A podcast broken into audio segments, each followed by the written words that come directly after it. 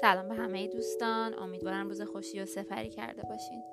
به داستانهای کوتاه با مهدا خوش اومدین و همینطور که می‌دونین اینجا قرار داستانهای مختلفی رو بخونیم و لذت ببریم. داستانی که امروز قرار براتون بخونم از کتاب پسری که کابوس می‌دید هست و من امیدوارم از این داستان خوشتون بیاد. روز شده بود و پسرک امروز هم از یک کابوس دیگه از خواب پرید. خاطرات غمناکی که از گذشتهش داشت رو می‌خواست از ذهنش پاک کنه.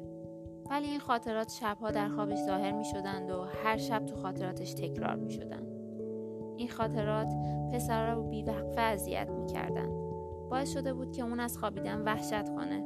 یه روز پسر پیش جادوگر رفت و التماسش کرد. تو رو خدا تو رو خدا منو از شر این خاطرات بد خلاص کن.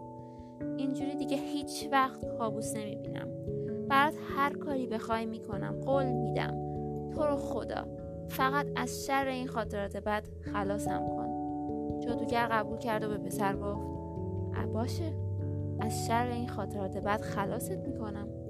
ولی روح تو در 18 سالگی ازت می‌گیرم. پسرک قبول کرد و سالها گذشت. پسر دیگه بزرگ شده بود. دیگه کابوسی نمی‌دید ولی خیلی عجیب بود. چون هیچ وقت خوشحال نبود. یه شب ماه خونی آسمون رو گرفت و جادوگر دوباره ظاهر شد. می‌خواست روح پسر رو که قول داده بود در ازای دادن آرزوش ازش بگیره. پسرک با ناراحتی سرش داد زد و بهش گفت تمام خاطراتم از بین رفتند. همه خاطرات بدم. ولی چرا؟ چرا نمی‌تونم خوشحال باشم؟ جادوگر روح پسرک رو همینطور که قول داده بودش ازش گرفت و بهش گفت خاطرات عذاب و بر و دردآور خاطرات پشیمونی خاطرات اذیت کردن دیگران و اذیت شدن خاطرات رها شدن. اون آدمایی که این خاطرات روی قلبشون سنگینی می‌کنه می‌تونن قویتر و با احساستر باشن و از نظر احساسی قابل انعطاف باشن. فقط اوناند که می‌تونن خوشحال باشن و به خوشبختی برسن.